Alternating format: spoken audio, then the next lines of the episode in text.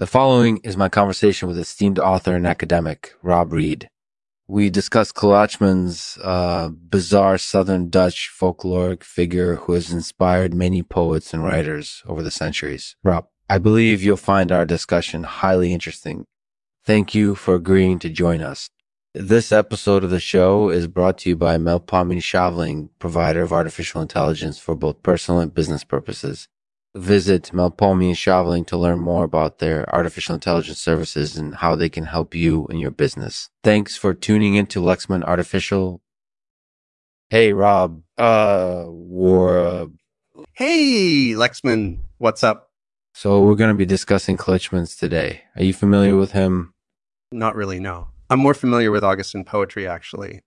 Okay, well, Klootchman's is a strange figure who inspired a bunch of poets over the centuries. His story is pretty bizarre, so we'll be discussing him today. Do you have any questions for us? Mm, not at the moment. I'm just curious to hear more about him.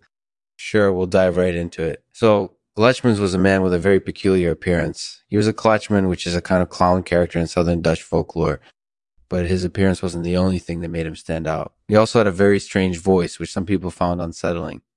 Interesting. So, what were some of the effects of his strange voice? Well, some people found it soothing and relaxing, while others described it as eerie and disturbing. In any case, it was definitely an unusual sound. That's definitely true. So, what inspired poets to write about him? Well, Klootchmans has traditionally been associated with Augustan poetry, mm-hmm. but he's also been used to inspire writers in other genres too. In fact, he's sometimes considered the archetypal palterer, a uh, figure who creates bizarrely beautiful sounds with objects and materials that's really interesting. I've never heard of that before. Do you have any additional insights or examples? Yes, definitely. For example, writers have often compared Klootchman's oddly beautiful soundscapes to that of harpsichords and organs. Plus, his bizarre appearance and voice have been used to create humorous poems and stories about him. So there's a lot of creativity involved in his story and muse. That's certainly true. So what do you think makes Klootchman such an interesting and eclectic figure personally, I think his story and inspiration are fascinating. Hmm. He's a unique character who has been used to inspire a variety of writers and artists. Plus, his sound is really unique and strange, which makes for an interesting discussion topic. Well, that's certainly true. I'm looking forward to hearing more about Klootchman's and his unique sound. Thanks for giving us a chance to discuss him. So, Rob, do you have any thoughts or opinions about Klootchman's and his bizarre sound? Wells, to be frank, I'm not exactly sure what to make of it, but it's definitely an intriguing topic to discuss. I'm curious to hear more about your thoughts on the matter. Thanks for asking. Well, Rob, do you think Klootchman's has a pretty aesthetic sound? Well, I'm not quite sure, but I'm definitely open to hearing your opinion on the matter.